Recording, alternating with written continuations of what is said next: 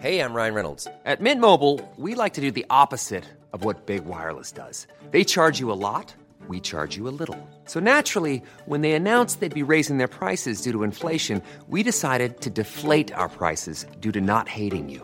That's right. We're cutting the price of Mint Unlimited from $30 a month to just $15 a month. Give it a try at mintmobile.com slash switch. $45 upfront for three months plus taxes and fees. Promo rate for new customers for limited time. Unlimited more than 40 gigabytes per month. Slows. Full terms at mintmobile.com.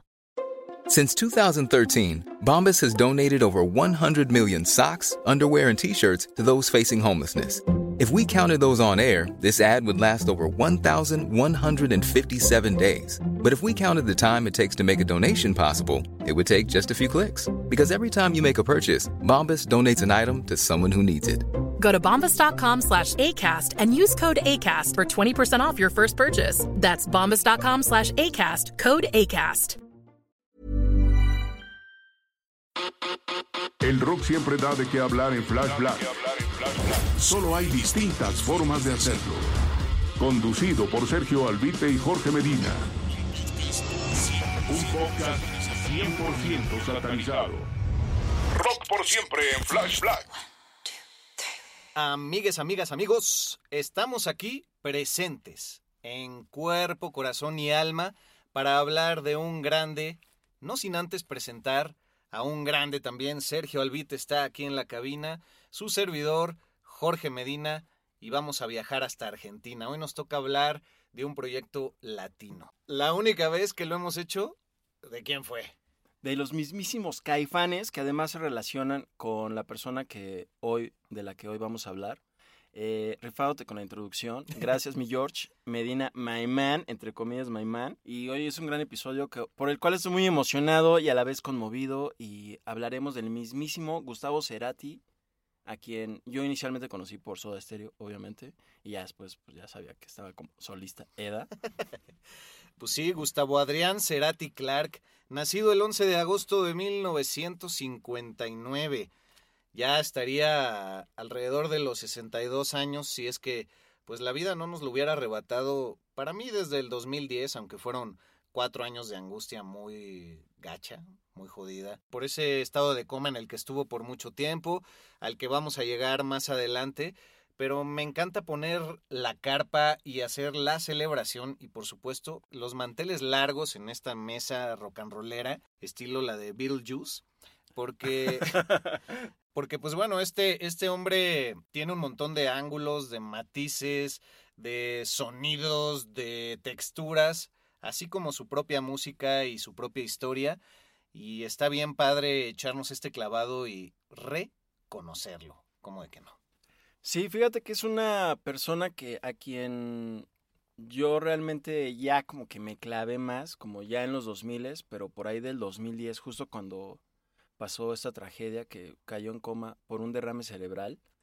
Pero sí estuve como que consciente de cuando fue el adiós de Soda Stereo en 1997, que fueron, si no me equivoco, tres conciertos en el Palacio de los Deportes. Sí, y aparte se echaron la gira de la reunión de Soda poco antes de que falleciera también. Ah, claro, y que fue, si no me equivoco, aquí en México en el Foro Sol. Eh, sí, y entonces como que eso, con las repetidas eh, ocasiones en que vi bandas de covers en Coyacán y Tlalpan, como ya también lo he dicho miles de veces. Y en las rocolas. Eh, con música ligera o versión americana, como que tuve mayor interés en conocer más de Soda Stereo y fue así como le entré de a poquito, también por amistades y así, no, pues que Soda Stereo, que son chidos de acá y también eh, en su carrera como solista, donde no tuve mucho interés, salvo un poquito en el último disco, que la portada me, me atrajo, pero bueno, ya me estoy clavando de más. Y venga de ahí, amigo. Como en el live que hicimos en Instagram, andabas muy parsimonioso, muy de cifras, muy este, yo tengo otros datos y la chingada. Pero no, pues se agradece el entusiasmo y sobre todo la honestidad. Yo la verdad fui toda la vida muchísimo más fan de su etapa solista. Quizá porque sí, ya me agarró en la prepa, universidad. Y bueno, Soda, yo recuerdo haber ido en el coche con mi mamá y escuchar persiana americana y así. Y esas tesituras no me transmitían algo tan positivo y como que se me quedó esa impresión. Pero ahora que podemos repasar la importancia de Soda para que así Gustavo Cerati pudiera ser lo que fue eh, como solista, pues es vital se subrayará en este espacio. Y pues empecemos diciendo que hijo de una familia de clase media, eh, del barrio de las Barracas, ahí en Buenos Aires, Argentina, tan hermoso lugar, lugar que pues cualquiera de sus paredes y de sus calles te habla de arte, de teatro, de poesía, de literatura, un café delicioso, no hay nada como ir a, a la avenida Corrientes, que de Corriente no tiene nada y ver un poco de teatro por ahí. O sea, sí tiene una magia muy particular y los argentinos saben, pues, subrayar también todo lo que es importante para su propia historia. Sin clavarme de más, pues bueno, este hombre nace de, en una familia que es italo-irlandesa. Su padre era de sangre italiana, Juan José Cerati, y su madre, Lillian Clark, y que acaba siendo una pareja que aunque no tenían ninguna historia dentro de la música, es decir, no practicaban ningún instrumento ni, ni ejecutaban, creo que es de los pocos músicos que hemos repasado en este espacio y que no tienen una relación directa con la música, ¿no?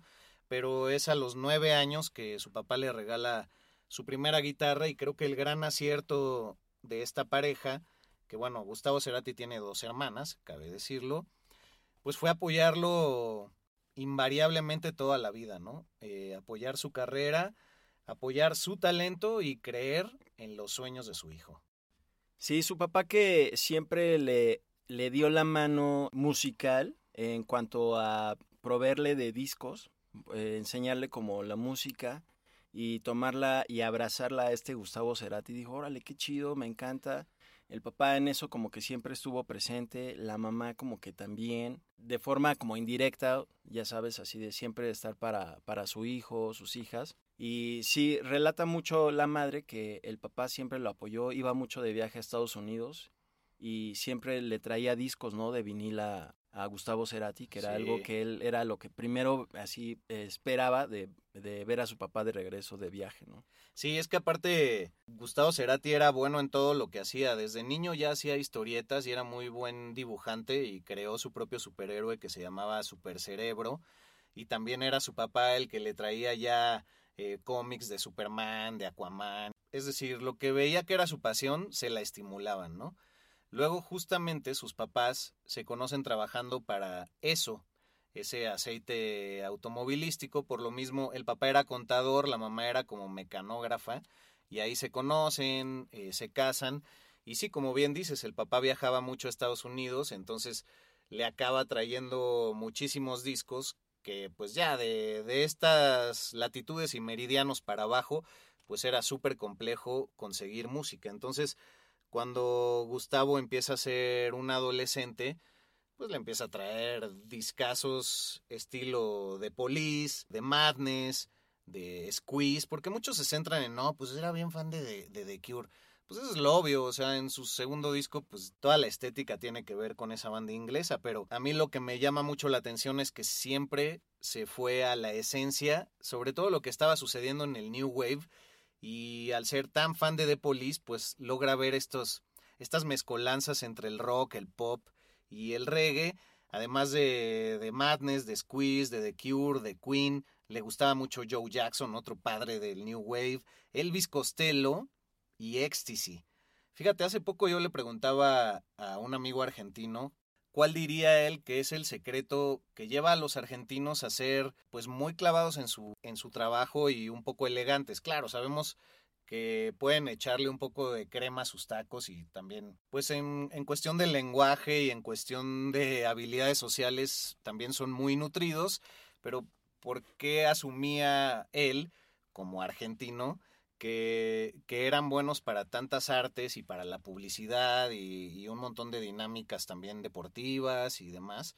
Y fíjate, me contestó algo muy interesante. Me dijo que él considera que lo que tienen los argentinos es que siempre que hay un movimiento social o cultural que les llama la atención, localizan de dónde vienen y les gusta ir al origen y justamente es lo que hizo Gustavo Cerati, impregnarse de los sonidos que estaban naciendo en otras latitudes, fue al origen, pero lo más importante, hacen su propia interpretación. Sí, en algunas cosas, pues se ven influenciados, pero siempre llegan a un sello personal. Sí, y justamente eso aunado a que a, lo, a nivel local, por ejemplo, también él era muy fan del rock argentino de los 70. Ahora también estamos hablando de personalidades como de Charlie García, por ejemplo, Sui Generis, que eh, él gustó más de Charlie García, no tan así de Sui Generis, que lo hizo público. Ajá, ese proyecto no le gustaba tanto. Exacto. Pero sí, también sí se empapó de, de muchas cosas de esa época, de, De Luis ver Alberto videos. Spinetta, Claro, por supuesto. sí, es de los más este, también antiguos, por decir. Ajá, de pescado rabioso, digamos. Y todavía tocaron juntos varias veces. Sí, varias, varias personalidades del rock argentino, eh, que después él ya se convertiría en una de ellas.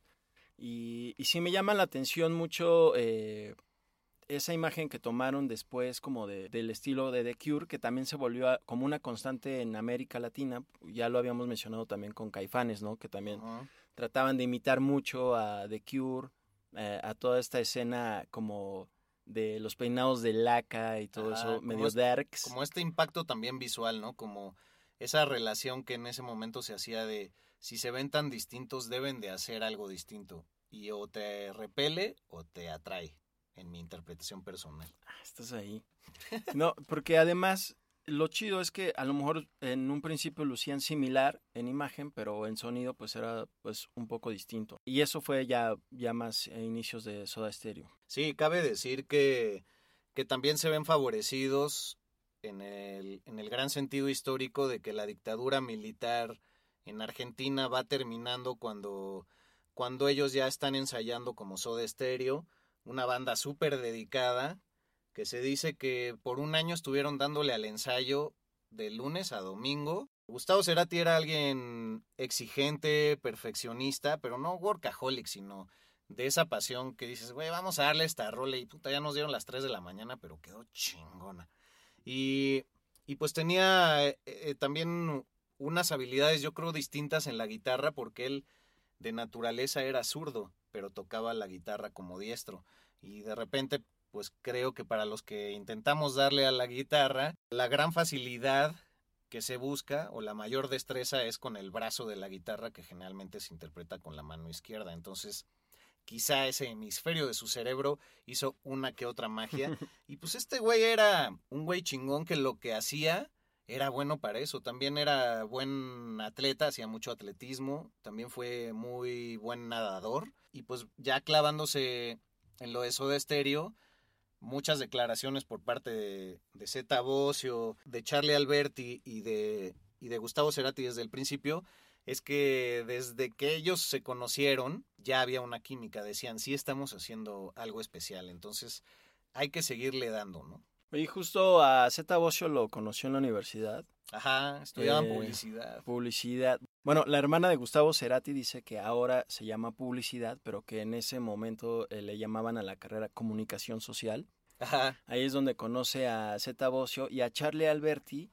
Eh, realmente lo conoce por su hermana, porque ella lo, lo conoce en una fiesta. se le estaba intentando ligar Exactamente. Charlie Alberti. Y pues Alberti le dice, no, pues toco la batería. Y así clásico eh, de, pues, de persona que no Farol. sabe bien qué onda. Ay, mi hermano toca la guitarra, deberían de juntarse, así como... pues, Ajá, y que le preguntó qué banda se escucha.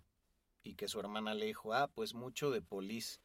Y que de ahí le brillaron los ojitos a Charlie, porque también era, era fan de The Police, cuando ya Zeta Bosio y, y Gustavo ya habían tenido la oportunidad de ir a ver a The Police en vivo en algún momento, porque The Police en sus inicios le daba por hacer giras extrañas y iba a países donde no era habitual ir.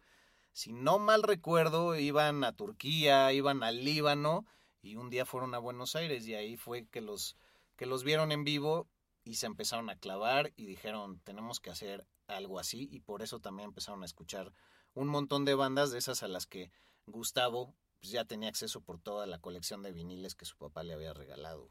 Y justo los primeros discos, bueno, al menos el primero sí se nota mucho la influencia de, de Police, de en Soda Stereo. Ajá. Y también un poco a mí, en lo personal me suena un poquito a Divo. que Ah, en los claro. 80 también estaba, sobre todo en 80, 81 estaban dándole con todo y estaban sonando mucho y ya por ahí del 83, 84 es cuando ya empieza a sobresalir, al menos a nivel nacional, Soda Stereo. Eh, también mencionar que Cerati Así. Bueno, permítame interrumpirte. Ah, que sí. También para decirte que la estética del disco debut, el arte del disco eh, de Soda Stereo es muy parecido al, al segundo de, de The Police, que es el Regata de Blanc. Ah, claro. Está muy, Sí, muy es basado cierto. en eso. Entonces, desde ahí va. Y también, por ejemplo, el primer disco de Ecstasy, que es White Music. El sonido es muy new waveero y también los primeros sonidos de Elvis Costello eh, van mucho por el estilo de, de rolas eh, como sobredosis de, de TV o incluso quisiera ser del Jet Set, me parece que se Ah, llama. cómo no, sí, sí. Ajá, o la de Teleca, que es la rola de Tele, Telequinesis. Moverás tus pies. Muy buena, güey. Sí, era muy creativo en ese aspecto porque a la vez son como letras, pues no, no quiero decir que son cómicas, pero son como bailables, letras bailables, así es como las definiría. Sí. No, ni siquiera con la música, ¿no? O sea, letras bailables. Cerati siempre componía primero la música, luego la melodía y hasta el final las letras. Súper importante eso. Exacto, sí. y hasta el final así lo hizo en su carrera como solista, ¿no? Sí, y, y en esta rola del Jet Set sí se burla un poco, también sutilmente, de pues todos los que ahora diríamos que son hipsters o así, que les preocupa estar en la escena, pero es nada más por las apariencias y demás. Y en la, en la rola de Dietético, al final también lanza un mensaje por debajo de la mesa que para mí es importante, que dice algo así el coro, no lo recuerdo textualmente, el régimen se acabó. Y, se, y según yo, también se refiere al régimen de la dictadura militar. Sí, todo tenía aventaba- relación. Ajá, aventaba unos buenos golpes por ahí, muy, muy inteligentes. Era un güey muy, muy, muy inteligente. O sea, jamás le midieron su IQ, pero así como con Jim Morrison, yo creo que también andaba en, en otro nivel, porque, puta, pues, como decíamos, para lo que hiciera, era bueno el cabrón. Sí, en las letras también eso se puede apreciar. Ah, el mismo Charlie Alberti dice que, que él no había, no ha conocido o se ha enterado de alguien que pueda equiparar a la calidad de compositor o letrista, como lo fue Gustavo Cerati. Sí. Eh, por ejemplo, hay una novia que, bueno, una exnovia de Gustavo Cerati, que sale en un documental que vi, eh, donde dice que... Ah, en el de Bios, ¿no? En el de bios de, de Nat Geo, exactamente, que la entrevista la chilena Javiera Mena. Ah, que de Amena tiene poco, porque qué mal lo hace, güey. Sí, la verdad, de como parafraseándote con el carisma de una piedra. eh, Sí, digo, aclarar que se llama Javiera Mena, ¿no? Javiera no Amena, Mena, pero, pero bueno, sí es como muy y, lamentable. y esta exnovia habla de unas, de un par de rolas que nunca salieron con Soda Stereo ni nunca más, que le escribió Gustavo Cerati y la letra está súper chida. Lo pueden ver en el documental, chance ahí lo compartiremos en, en nuestras redes sociales, obviamente. Y pero sí, se decanta por Cerati por, por ser un gran letrista y por casi casi enamorarla con sus palabras, ¿no? Sí, ahora, pues todas las mujeres han sido una gran inspiración en su vida, o bueno, lo fueron. Y también es porque él tenía un sentido muy arraigado de la familia. Como vivió una relación muy bonita entre sus padres, o al menos eso es lo que públicamente siempre se ha manejado, pues él deseaba eso, una esposa, hijos, y los tuvo relativamente joven. También estuvo casado con una chilena con la que tuvo a sus dos hijos, que ya más adelante damos los detalles. Eh, pero yo creo que también por eso a Javier Amena le pusieron a entrevistar a la familia en ese de Bios. Porque pues como es chilena, es cantante y estaba Ah, como reventando un poco la escena a principios del, de los 2010, no sé nunca cómo decir esa, sí, quién sabe. de la decena, este, pues, ha de haber sido por eso, güey, pero también regresando al hecho de que siempre se basaron en la música New Wave, pues tuvieron la suerte de que su primer disco, el llamado Soda Stereo, fue producido por Federico Moura, quien era parte de una gran banda muy esencial y muy elemental en Argentina que se llama Virus, y ellos fueron los pioneros del New Wave en Argentina. Ahí cuando tenían tiempo, les decían, no, pues tienen dos horas para usar el estudio. Puta, le daban todo el tiempo para sacar rolas, rolas, rolas, rolas. Y estos tiempos de estudio pues eran los que Virus también estaba usando en sus discos. Yo les recomiendo los primeros discos de Virus. La verdad tiene pocos años que me enteré de su existencia, pero cualquier argentino siempre les va a decir, ah, tienes que escuchar a Virus, tienes que escuchar a Sumo. y tienes que escuchar a los redondos. Y bueno, el piano bar de Charlie García. Entre otras cosas te dirían, pero, pero ahí vuelvo al tema que tocaba, ¿no? Son muy orgullosos de su esencia y, y de su origen y saben lo que tienen. Entonces, perdón el paréntesis, pero sí es muy importante decir eh, que pues es Federico Moura el que les produce el primer disco y que también desde ahí ya viene su primer acercamiento con Daniel Melero, el cual se dice es el cuarto miembro de Soda Stereo no oficial, con el que años más tarde haría el Colores Santos y que tenía un entendimiento creativo muy cañón, pero Daniel Melero pues era también el pionero de la música tecno en Argentina y tenía su banda Los Encargados y de hecho la canción de Trátame Suavemente pues es de Daniel Melero y es de, de las pocas bandas que se animó a decirles, bueno, háganse un cover y Trátame Suavemente pues es un clasicazo también por parte de Soda Stereo. Fíjate que Zeta Bocio y Charlie Alberti como que no... No es que no les cayera bien Daniel Melero, pero no les latía esa onda de que dijeran que era el cuarto soda, porque pues así, güey, pues no tocas, ¿no? Obviamente eso se ha dicho de muchas bandas, así como el Quinto Beatle y esas cosas, Ajá. porque estaba muy inmiscuido, es alguien que se volvió productor de la banda, también este, participó como músico con, con ellos mismos. Sí, ya está el canción Animales que le entra de golpe. Exacto. Pero está bien padre que desde el principio ahí está, ¿no? Como merodeando. Sí, y Charlie Alberti y Zeta Bocio como que...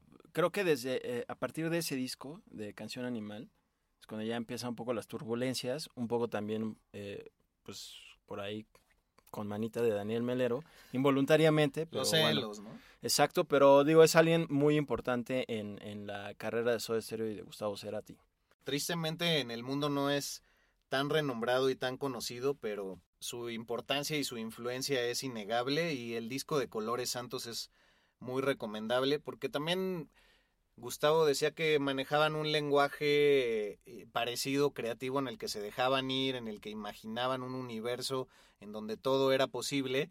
Y también Gustavo dice haber admirado en demasía eh, la forma en que interpretaba Melero, porque por ejemplo el teclado siempre lo tocaba con un dedo y así, tocaba los instrumentos muy a su estilo, lo que le daba pues como un espectro de sonido y de composición bastante alejado de lo común.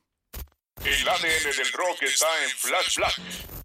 Justo también por esa época en que ya Soda empieza como a reventar. Para el segundo disco también ya tienen obviamente mayor presupuesto. También, eh, como bien dices, en Buenos Aires y en Argentina, pues ya empieza a haber un poco más de lugares en donde tocar.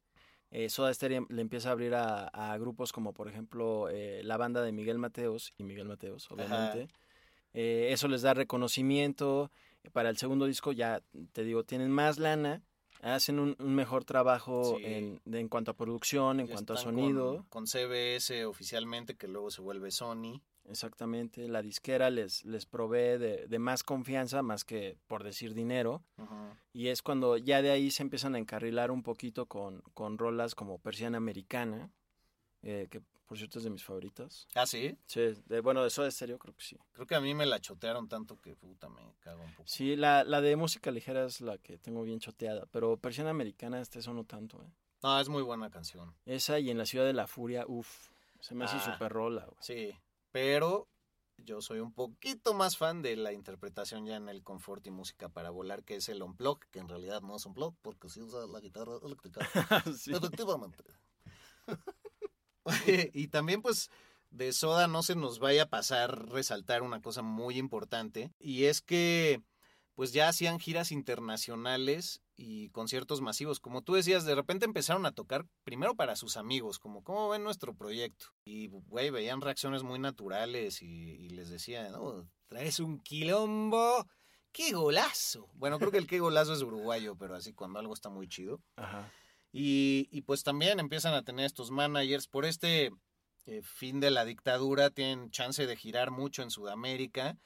Y ya para el tercer, cuarto disco es que dan el salto a México, que también se vuelve muy importante.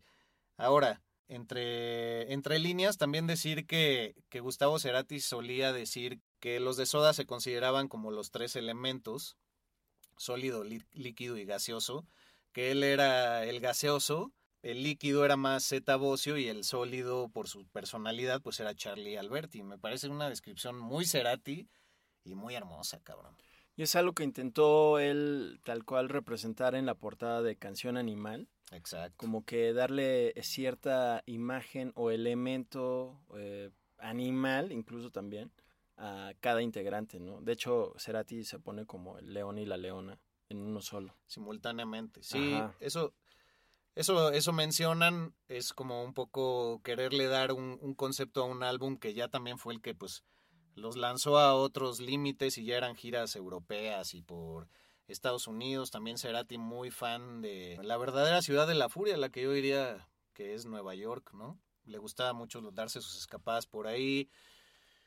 Muy entregados a las giras, ya tocaban más de 100 veces al año en distintos lugares y como tú mencionabas, empezaron en bares pequeños, luego en gimnasios y luego ya en, en grandes foros.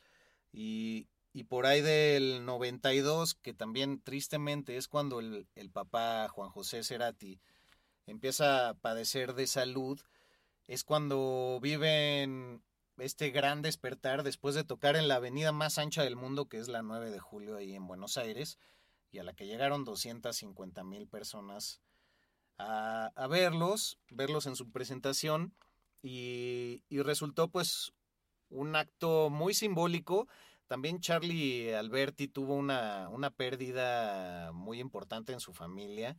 Entonces esa tragedia... Ah, pero era Zeta, No, Zeta. Sí, perdón. Entonces perdió un hijo, me parece. Y eso unió mucho a Cerati en este, en este dolor, porque como lo decíamos al principio, pues su papá siempre lo apoyaba. De hecho, ya en una etapa de su enfermedad tuvo cáncer. Ya sabemos todos, la canción de T para tres fue dedicada también para él. Eh, una plática que tuvieron él junto con su madre y su padre. Muy llegadora esa rola. Muy llegadora, güey.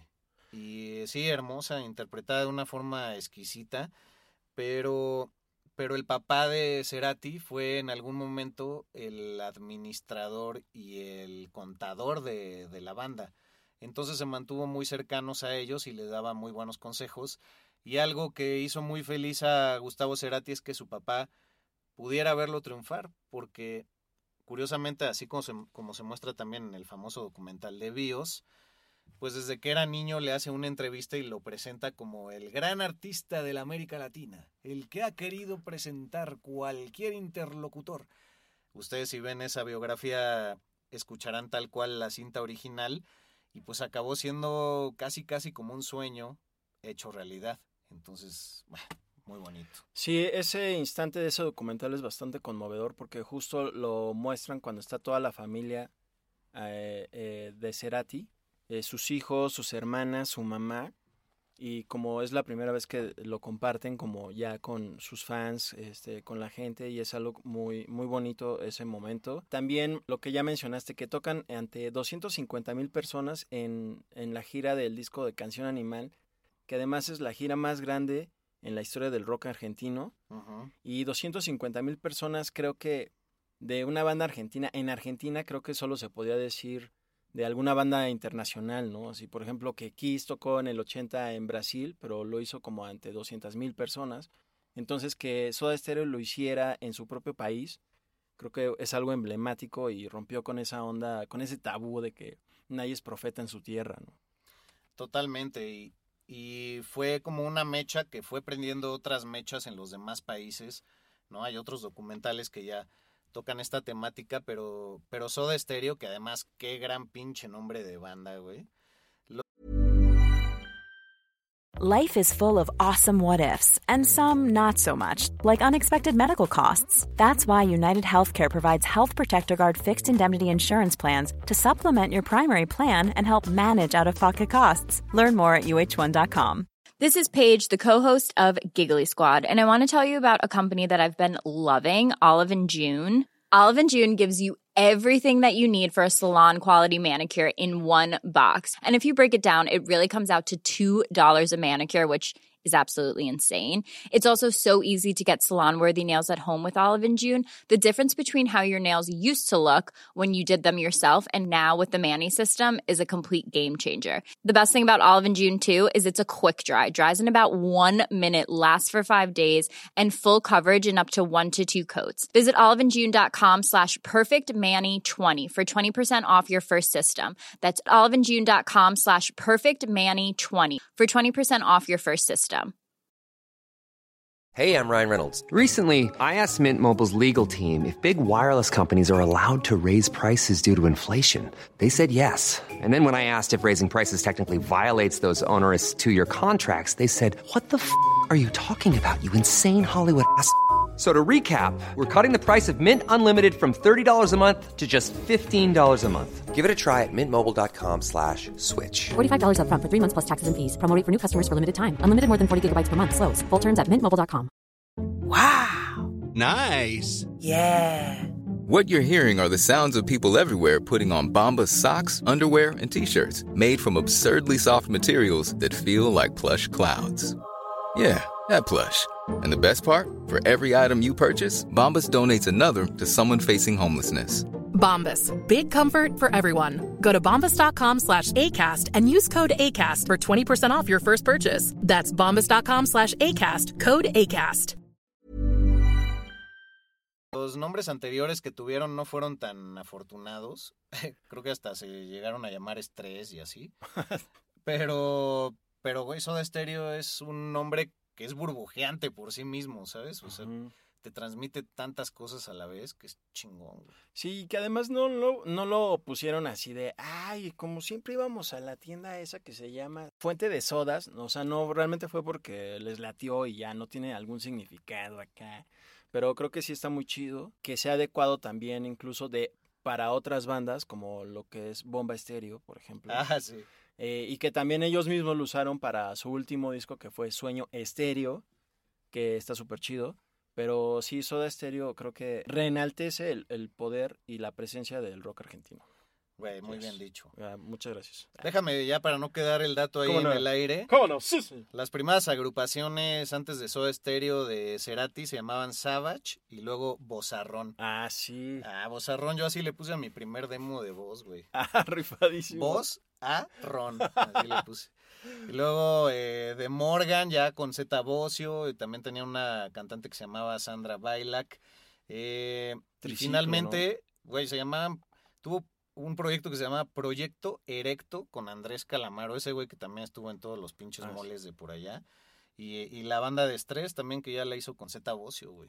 Sí, tuvo otra que se llamaba Triciclo. Ah, sí, es cierto. Que yo creo que en ese momento era así, no manches, qué buen hombre. Pero bueno, ahorita seguramente ya. Bueno, ahorita ya es ridículo.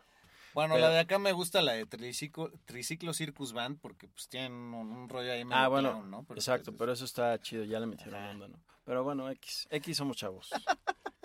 Oye, pues déjame darte una definición muy bonita que en algún momento declaró el buen Cerati, incluida en el Cerati en primera persona, un libro que recomendamos en nuestras redes ahí como Reel hace unas semanas. Y bueno, les voy a decir lo que yo le opinaba de la música.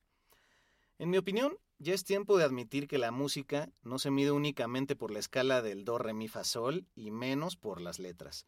La música tiene millones de timbres, ruidos, provocaciones sonoras de todo tipo. Las letras y el sonido juegan como las luces y las sombras en un claroscuro donde la suavidad y la aspereza ocupan su lugar correspondiente en la totalidad. Güey, por eso también fue que jugaban tanto en algún momento ya en sus giras más cabronas, ya para el cuando tocaron en la 9 de julio y así, que tenían ya 14 cámaras en el escenario con un chingo de, de pantallas y, y pues cada cámara se enfocaba en uno de los miembros distintos, en sus manos, en sus instrumentos, y eso fue realmente revolucionario también para su tiempo. Sí, todo el show que también eh, ponían en las pantallas, como dices, era algo que nadie hacía. Eh, ya ni siquiera hablemos de nivel Argentina, sino como a nivel internacional. Como que se concentraban mucho en estas como imágenes de formas, líquidos, justo con eso que, que ya hablaste de esta onda gaseosa, líquida, sólida, es lo que transmitía mucho Soda Stereo. También es la primera banda latinoamericana que llegó a MTV. Ah, Y Eh, ahora estamos claro. hablando de una época en lo- mediados de los 80 en que pues todavía no existía siquiera la idea de MTV Latinoamérica, entonces ellos por méritos propios lo hicieron. También en 1989 ya cumplieron este con la cuota ah, de un millón de discos vendidos, que en esa época ellos empezaron que en el 83 por ahí y antes de que acabara la década ya habían cumplido, bueno, ya habían hecho digamos ese hito eh, como a mí me sorprende que sea una banda local haciendo todo esto y todavía llegando a un nivel internacional. Creo que es muy chido. Habla increíblemente de Gustavo Cerati como compositor y músico, pero también eh, fue algo que lo llevó un poquito al agotamiento. También de repente a decir en un aeropuerto, porque ya estaba harto de, de las maletas, de las colas y todo eso, a renunciar a la banda que ya después dijo, no, no es cierto, ya, ya me estresé, me estresé. Eh, pero sí, por ejemplo, gente allegada a, a él en, dentro del grupo, en- del crew, decía que era alguien muy exigente, que de repente se irritaba mucho, eh, que tenía ataques de ira. Sí, que podía ser incluso inseguro, güey, también. Ah, claro, eso, ¿no? Que, que como mucha gente siempre lo ve de afuera, así, oh, qué increíble, ¿no? Así que Charlie Alberti decía, wow, qué gran compositor es, pero a la vez, este, como todos, pues eh, tenía mucha inseguridad en ciertos aspectos. Tienen la piel delgada. Y Ah, ya, exactamente. y ya que, que tocas ese tema, pues justamente para el 93, ya después de que fallece su padre y con el gran éxito por todos lados, pero que ya está agotado, él no asume ese como su primer proyecto como solista, El Amor Amarillo, que de hecho pues también era mucho de la sinestesia, Gustavo. eh, él declaró que a veces podía ver los colores con las distintas notas y, y con cada interpretación. Decían que su color favorito era el amarillo, pero pues no, no era su primer disco solista, porque medio que mete ahí a Zeta Bocio que en la producción, pero que sí que no, pues nada más está en el bajo en una canción. Se va a Chile a grabar en su mayoría este disco. Ya es cuando está casado con Cecilia Amenábar, una figura chilena, señora muy bonita, de por allá con la que tiene a su primer hijo.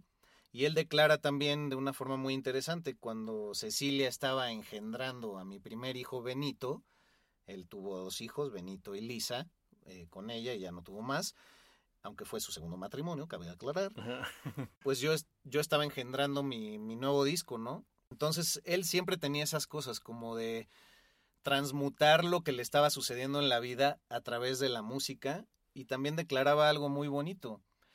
Si yo mi popularidad la puedo usar para probar nuevas cosas, porque como la gente ya tiene la atención sobre mí, lo voy a hacer. A mí no me convencen las fórmulas de siempre y siempre me voy a clavar en buscarle. Entonces, en esa etapa, ya por el 93, es que empieza también a clavarse en proyectos de electrónica y es cuando hace Plan B junto con esta banda de chilenos, pero que unos viven en, en este Gran Bretaña y otro vive en Alemania y otros viven en Chile y se llaman The Black Dog, si no me equivoco. Luego hacen el Plan Black Bee Dog, luego hace el proyecto de Ocio y ya es cuando regresa con Soda Stereo y empiezan a realizar el sueño estéreo. Luego sale el confort y música para volar y ahí es donde todo empieza a cambiar y a raíz de esta separación pues se dan cuenta que ya no hay vínculo. Es como cuando ya topas esos amigos de toda la vida y que de repente, puta, los dejaste de ver como cuatro o Sí. cinco años y ya te dicen así, bueno, pues es que para mí es importante que los valores de la familia se centren en Dios y... Digo, pues muy respetable, pero dices, Ujú. güey, no mames, tú te echabas la caguama conmigo ahí en la banqueta, o sea, Sí, ya es- le mamasean. le Le mamasean y- mamasean. pues ya, simplemente hay desconexión. Sí, justo este álbum Amor Amarillo, que parecía que pues, ya de ahí se iba a encarrerar como solista, pero ya sin ver atrás, eh, lo que hace que regrese un poquito a Soda Stereo es lo del fallecimiento del hijo de Zeta Bocio. Entonces como que se acercan ahí y hacen este disco de Sueño Estéreo donde vienen unas buenas rolas como ella usó mi cabeza como un revólver, que se me hace como la Kashmir de Soda Stereo, ya sabes, como la de Led Zeppelin, Sí. porque le entra toda esta onda orquestal que él siempre había querido hacer y, y que después ya eh, explotó un poquito más en su carrera como solista, pero ahí empezó esa onda. Y, y ya de ahí yo creo que ya le quedan como dos años más en Soda Stereo. Sale este álbum en el 95, dos años más, y ya es cuando ya le dan cuello a su propia banda, que ya no se siente la magia, ya se empiezan a pelear. las broncas de dinero empiezan a estar ahí, que tú por qué ganas más, así. Sí, las ahí- regalías, se empiezan Exacto. a acercar marcas, pero solo buscaban a Gustavo, empiezan un montón de proyectos en donde también, pues de hecho Gustavo actúa en dos películas y así, pero eso ya en, en su etapa como solista solista, porque pues ya puede echar a andar toda su imaginación y el güey realmente dice que cuando se separó de Soda Stereo, pues fue como un rompimiento de, de pareja. Pero que tienes que acudir primero a lo que conoces de ti, reconocerte como individuo, no ir luego, luego por el un clavo saca otro clavo, porque pues es pura falsedad y no estás resolviendo nada de fondo. Y entonces todos esos trozos de música, de composición y de ideas que él echaba a andar muy fácilmente en su casa tocando y en sus noches, pues las empieza a reunir para una maravilla de disco que es el Bocanada, que él también menciona, que se llama Bocanada porque, digo, aparte de que siempre fue un fumador empedernido, dicen que fumaba más de dos cajetillas al día, fue lo que al final le arrebata la vida, pues era esta bocanada que es inevitable sacar, ¿no? De algo que vive en ti y necesitas expresar. Entonces el bocanada, pues es un montón de aprendizaje ya en estos caminos de las secuencias, de la música electrónica y demás, y todo su pasado toma un nuevo significado en su presente y se expresa de una forma súper etérea y súper bonita. Y el güey sabía que cada pinche canción del Bocanada, que es una maldita joya del año 99, era casi un sencillo. Ahora, ese disco de Bocanada, creo que eh, cuando salió como que no fue muy bien recibido, fue muy criticado, pero ahorita creo que ha envejecido increíblemente bien. Y creo que, como dice, sí es una joya muy chida del rock argentino, rock latinoamericano y rock en general. Ah, Para mí mi preferido de él, el Fuerza Natural y el Siempre Soy son muy importantes también para mí, pero más bien fue agarrando cuerpo con los pocos años. Ya para el 2001 era un discazo esencial, pero sí al principio fue un poco incomprendido y también pues sus propios manejadores de marca como Cerati era de pues, ¿qué pedo? ¿Vas a seguir en el tecno? Porque mu muchos de sus proyectos ya eran pura música, ya no había letra, también él dijo, fue mi necesidad de tener esa bocanada de aire para volver a cantar, pero lo que yo quería expresar, güey. Sí, además Gustavo Cerati dice que después de que se despide de Soda Stereo en el mítico concierto de River, en el estado de River, con, el, con la clásica frase de gracias totales, que él dice, no, pues es que ya di las gracias así, pues ya fue todo, ¿no? ¿Cómo puedo superar eso? Y en Bocanada dice que gracias por regresar.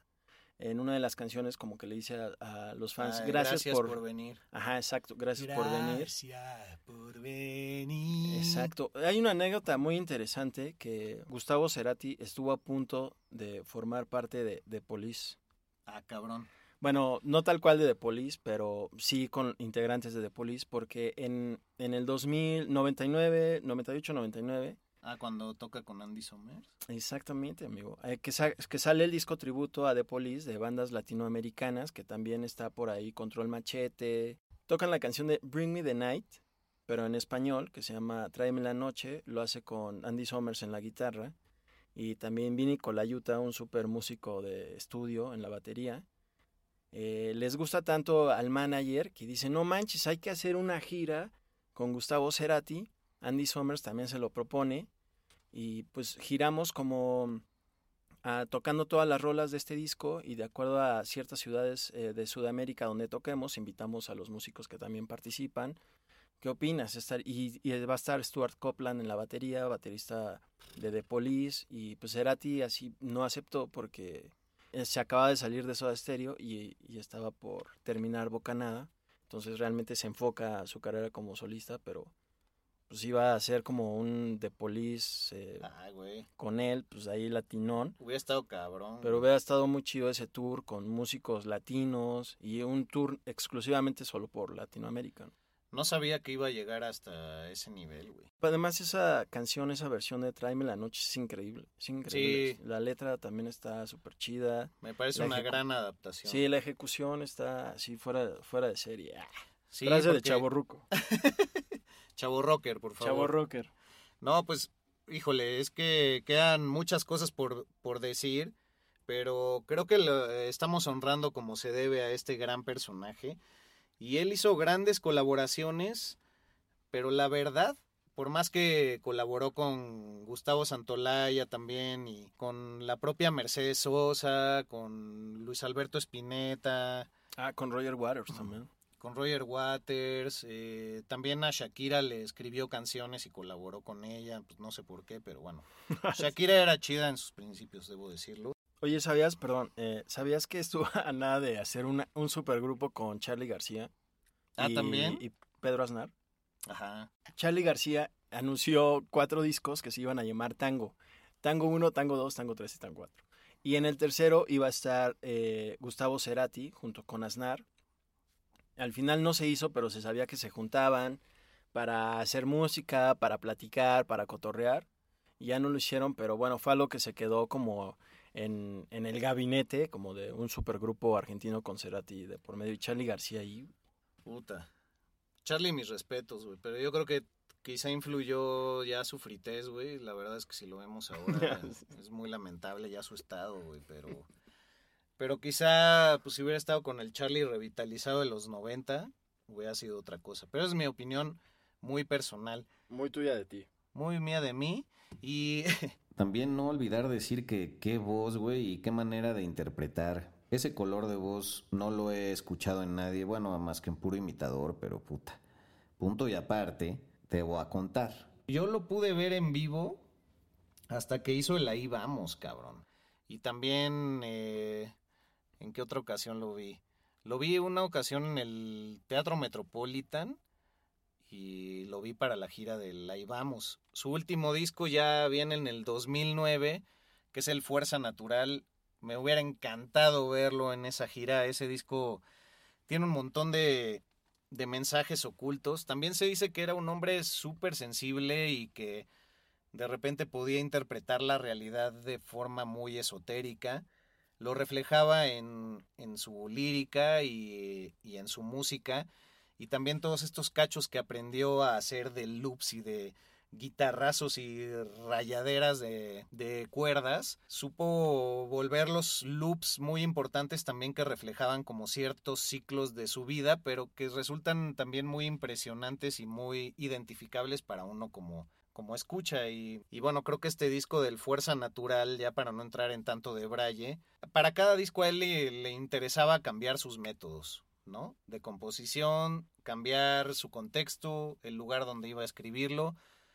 Por ejemplo, El Amor Amarillo decíamos muy de Chile y demás. Otros fue... De hecho, el Bocanada estuvo también grabándolo en Abbey Road, eso casi se nos va a decirlo. La parte sinfónica, también está el episodio sinfónicos en vivo y demás. El disco de satélite donde salen todas estas colaboraciones que ya habíamos mencionado. Ah, claro que sale Telefunca, que es Ah, sí. eh, un grupo mexicano ahí. Sí, eh, con Lucibel también me parece que Ajá. hace una rola. Y ahí sale la de Mercedes Sosa también, ya en sus últimas y demás. Pero para el Fuerza Natural, pues se va a la Pampa Uruguaya. Y curiosamente con su hijo Benito Cerati, que tiene un proyecto que se llama Zero Kill. Y que de hecho estuvo en el foro Indie Rocks hace unas semanas. Pues ya Benito le ayuda a, a componer, güey, a- y a escribir varias canciones como la propia Fuerza Natural, que es la que abre el disco. Ah, que está muy chida esa rola. Sí, más campirano, más folquero, le gustaba jugar con los géneros, ¿no? Fíjate que el disco Ahí Vamos se me hace bastante rocker. Eh, bueno, más en la línea de Soda Stereo. Que además es un disco que él compone otra vez con la guitarra. Porque pues, más rock, ¿no? Más. Exactamente, lo había dejado de hacer desde que había salido de Soda Stereo. Eh, es- como, digamos, regresar a sus raíces y Fuerza Natural, la portada, por ejemplo, es como muy progresiva, tiene esta onda muy como surrealista y es que la hizo un estudio que eh, diseñaba también las portadas de recopilaciones de Pink Floyd más recientes Ufa. y de ese álbum me gusta mucho la canción de Deja Vu. Uf, se me hace increíble así la vibra que tiene, como muy emotiva. Uf. Y sí, como bien dices, pues ya ahí Benito ya le entró también ahí al quite Puta, de la la de- composición. La de Cactus y la de Magia son mis favoritas también, güey. Ah, esos están ahí. Sí, más folqueras, güey, más Ujú. chingonas. Pero, güey, qué, qué buen dato ese que, que dices. Por eso te llamó el- la atención la portada del arte, como decías, ¿no? Eh, sí, porque se me hizo como inusual, no solo para Cerati, sino como para el tipo de música que él interpretaba y también por el rock latinoamericano de, o argentino. Eh, pues se me hacía como una portada bastante inusual. Puta, es que ese güey, podríamos también agarrar un montón de sus frases y de su lírica. Y pues, por ejemplo, me viene a la mente la canción de Cosas Imposibles del Siempre es Hoy, que dice en la frase, quiero hacer cosas imposibles. Y lo lograba, cabrón. O sea, también el título del disco Siempre es Hoy es bien bonito porque quiere decir dos cosas a la vez. Siempre soy en esta cuestión mística de lo que significa el yo soy y demás en, en esos rubros y el siempre es hoy de que estamos en el presente constantemente, ¿no? Sí, tiene unas super letras. Realmente tiene un trasfondo que si te pones como a analizar, creo que te puede llevar horas, horas y horas de pláticas, de conversaciones, independientemente de la música, ¿no? Y que, bueno, que además es algo que, como ya dijimos, hacía hasta el final las letras. O sea, está. Y que además a veces las hacía en el estudio, ya cuando iba a grabar. O sea, Güey. ah, ajá, ya sí, me volví a conmover, güey, porque sí, amigo. tenemos que hablar también de su fallecimiento. Eh, justamente la última canción que interpreta es la del lago en el cielo, que viene en el disco Siempre es hoy. Y la toca en Caracas, Venezuela, en su última presentación. El video está en YouTube. Eh, la gente está muy emocionada. A él se le ve todavía revitalizado. Ya hay otros documentales que mencionan que ya se le veía un poco extraño en esas noches de presentaciones porque pues tuvo este accidente cerebrovascular. Se dice que había dejado el cigarrillo ya el 2006, pero para el 2009 lo vuelve a tomar, fumaba más de 40 cigarros al día. Y pues su cuerpo ya no da más y después de esta presentación que es muy emotivo verla y decir, güey, fue la última vez que tocó la guitarra y se dejó ir. Y estaba en un tono bromista, en un tono amigable, presentando a los de su banda, que eso también es algo que él resaltaba. Lo chido de haber dejado a Soda Stereo fue que yo podía armar mi propia banda y de acuerdo a mi propio viaje, sin ser egoísta como hubiera podido, podido verse con Soda Stereo, pues yo armaba mi propio sueño, ¿no? Y entonces así lo hizo, se rodeaba de unos musicazos eh, argentinos eh, esparcidos por todo el mundo, dando lo mejor de sí, pero uniéndose para apoyar a Cerati. Y pues esa noche entra en coma, fue en mayo del 2009, no, perdón, del 2010, ya en su gira, el disco salió en el 2009, el Fuerza Natural. Dos meses después lo trasladan a Argentina y pues también ser muy empáticos con lo que su madre, la señora Clark, tuvo que hacer, porque por cuatro años lo tuvieron conectado a las máquinas. Por ahí sus compañeros Zeta y Charlie decían que sí reaccionaba cuando iban y le tomaba la mano, ¿no? Si quieres compartir algo de eso. Eh, sí, además de que lo visitaban sus hijos y bueno, todas las personas decían que de alguna manera reaccionaba Cerati estando en coma a ellos o a su voz o lo que le decían, eh, que le- les dieron un momento para que solo estuvieran los tres, Soda Stereo eh, eh, con Alberti y Zeta Bosio, y que hay un momento en que le agarran la mano, Alberti dice que le agarran la mano a Cerati, y que todos los monitores de, de la habitación del hospital empiezan como a sonar, empiezan a sonar y, y que y pues Alberti lo dice muy emotivo, que es algo que, que le hace ver que obviamente los estaba escuchando y sintiendo y percibiendo y, y pues es algo que te pone la piel chinita. Ah, No, la verdad es que sí. sí. Y pues, güey, cuatro años se echó, cuatro años y un mes, o sea, todavía cumplió años conectado a las máquinas y en el 2014, pues en una decisión muy fuerte, que ha de haber sido para su mamá, que sigue con vida, pues deciden desconectarlo y oficialmente, pues ya en septiembre es cuando, cuando fallece, del 2014. Y, güey, me parece increíble que ya se cumplieron siete años de su fallecimiento, güey. Sí, muy fuerte. Ahora que lo mencionas, eh, recuerdo también que la enfermera le dice a su mamá cuando ya venía llegando al hospital, le dice, oye, es que ya no, ya no hay dónde inyectarle más, o sea, ya no queda un espacio libre en su cuerpo para inyectarle, ¿no? Y Ya eso no es hay una vena. exacto. Y eso es como lo que poco a poco lleva un poquito a la familia a tomar como esa pues decisión súper fuerte. Sí, también fue muy polémico. Todos acá afuera muy fácilmente decíamos, ya déjenlo ir, ya desconéctenlo. O igual iba a volver. Pero, güey, sí. Yo creo que para la familia, que aparte ellos siempre han dicho que han sido muy unidos, que siempre se han mostrado sus proyectos entre ellos antes de mostrarlos al público y que se apoyan mucho y son muy netos y hay muy buena comunicación, pues ha de haber sido algo devastador y en sus miradas pues todavía se ve mucho de ese dolor. Y también siendo un personaje tan relevante para la historia de la música latinoamericana, pues debe ser muy fuerte ser cualquier pariente medianamente lejano de Cerati que toda la gente pues siempre te lo trae a la mesa, ¿no? Sí, muy fuerte. Familia que hasta la fecha se han mantenido muy unidos. Dicen que todos los domingos se reúnen. Obviamente en la casa de la señora, pues ahí tienen los pósters, acá el retrato chido.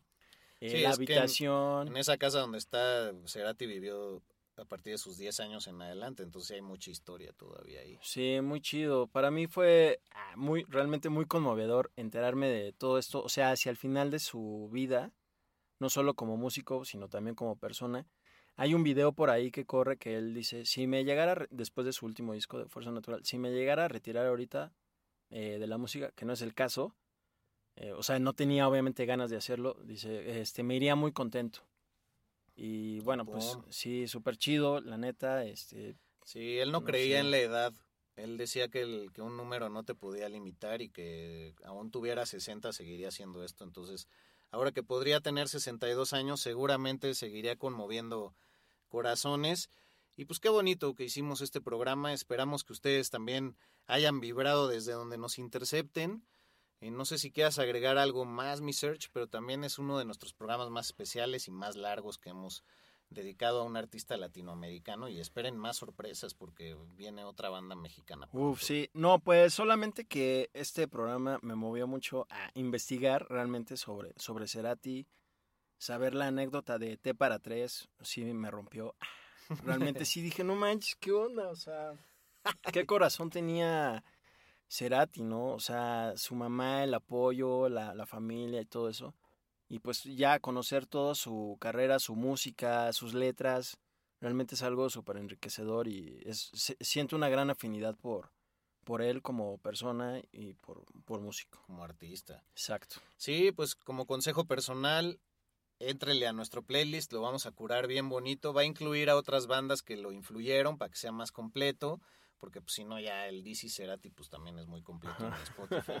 Queremos competir de manera digna y clávense en volver a escuchar toda la discografía desde Soda, encuéntrenle los nuevos mensajes y esperamos que después de haber escuchado este episodio pues también entiendan algunas, algunos hechos medio tergiversados por la historia oficial y los periodistas, y que ahí están muy a flor de piel los sentimientos y la personalidad de Gustavo Adrián Cerati Clark. ¿Cómo no? Pues descanse en pants, descanse tocando y que su música llegue por muchísimo tiempo más a un montón de corazones, porque el rock aquí lo motivamos y hablamos de él día con día en cada emisión, porque no solo es un sonido, sino que es una energía y es una postura de ser alguien rebelde y radical ante la vida, pero justificadamente, con bases, no nada más hacia lo pendejo. Venga, bien dicho, amigo. Gran discurso. Venga. Lo voy a editar para mí eh, como ringtone de mi teléfono. arroba flashblackpod, Twitter, Instagram, arroba albuitre con B chica, arroba medinaudio para su servidor. El anterior es, por supuesto, de Sergio Albite. Yes. Y así nos despedimos próximamente estos rockers en TikTok. ¿Cómo que no? ¿Cómo no? Sí, señor. ¡Ea! no hay nada más rocker que hacer un high five para terminar. Exacto. Bueno, Para un podcast. pues un abrazo. que nadie lo va a ver, pero lo hicimos. o a la Barney Stinson. Self five. Ay, sí. Oye, pues bueno, un abrazo a todos, gracias por escucharnos y esperamos sus comentarios y ojalá algo muy bueno les haya aportado este espacio a toda su sapiencia musical. Hasta pronto. Rock por siempre en Flash Black. Conducido por Sergio Albite y Jorge Medina. Flash Black. El ADN del rock está en Flash Black.